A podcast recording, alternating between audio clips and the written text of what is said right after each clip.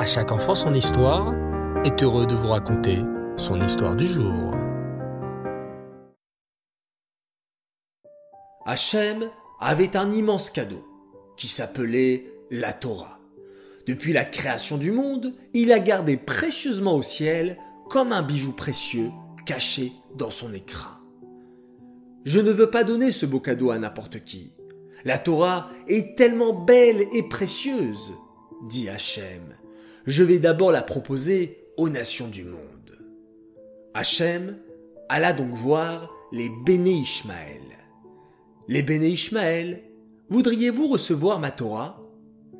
Hum, répondirent les Béné Ishmaël. Ça dépend.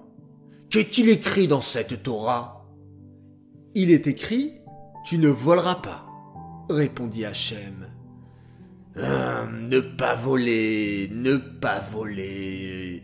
Ah non, pas question s'exclamèrent les Béné Ishmaël. Nous, les Béné Ishmaël, adorons voler.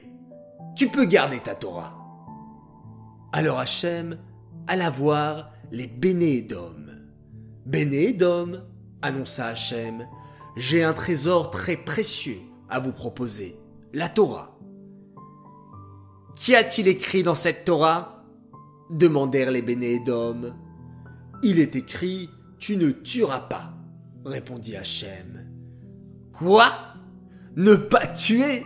Mais c'est impossible Nous, les Bénédom, aimons tuer Nous ne voulons pas de ta Torah.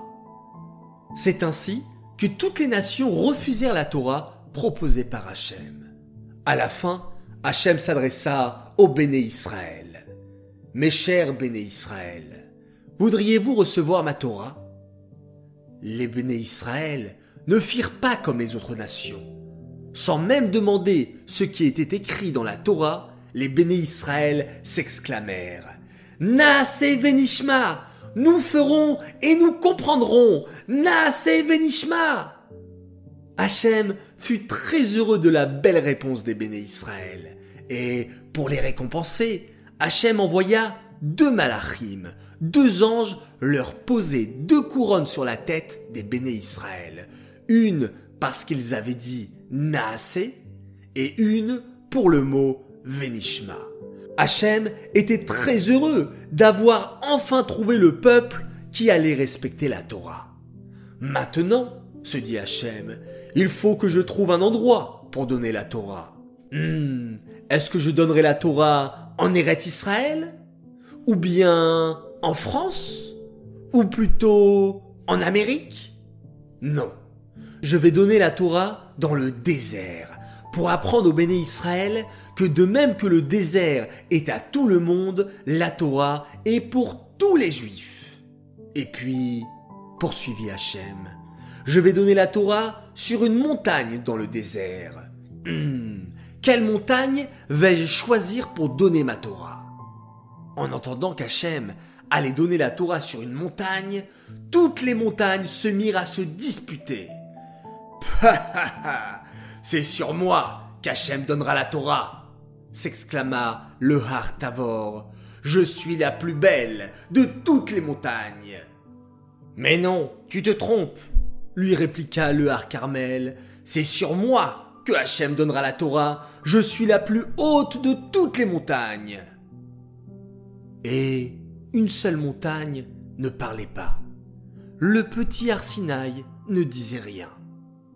C'est sûr que Hachem ne me choisira pas. Je suis une toute petite montagne et je n'ai rien de spécial, ni fleurs, ni verdure. Alors Hachem annonça de sa voix puissante. Les montagnes. Je choisirai le Arsinaï pour donner ma Torah, car elle est la plus modeste des montagnes. Elle ne s'est pas vantée de ses qualités. Et je veux que les enfants, les béné Israël, apprennent combien il est important d'être modeste et de savoir que toutes nos qualités viennent de moi, Hachem.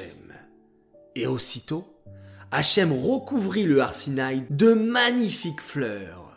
C'est pour cela qu'à Shavuot, certains ont la coutume de décorer les synagogues avec des fleurs.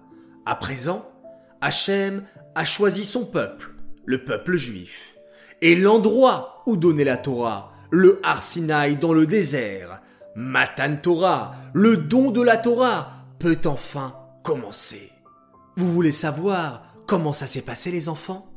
Je vous donne rendez-vous la semaine prochaine pour un nouvel épisode de l'histoire de Shavuot.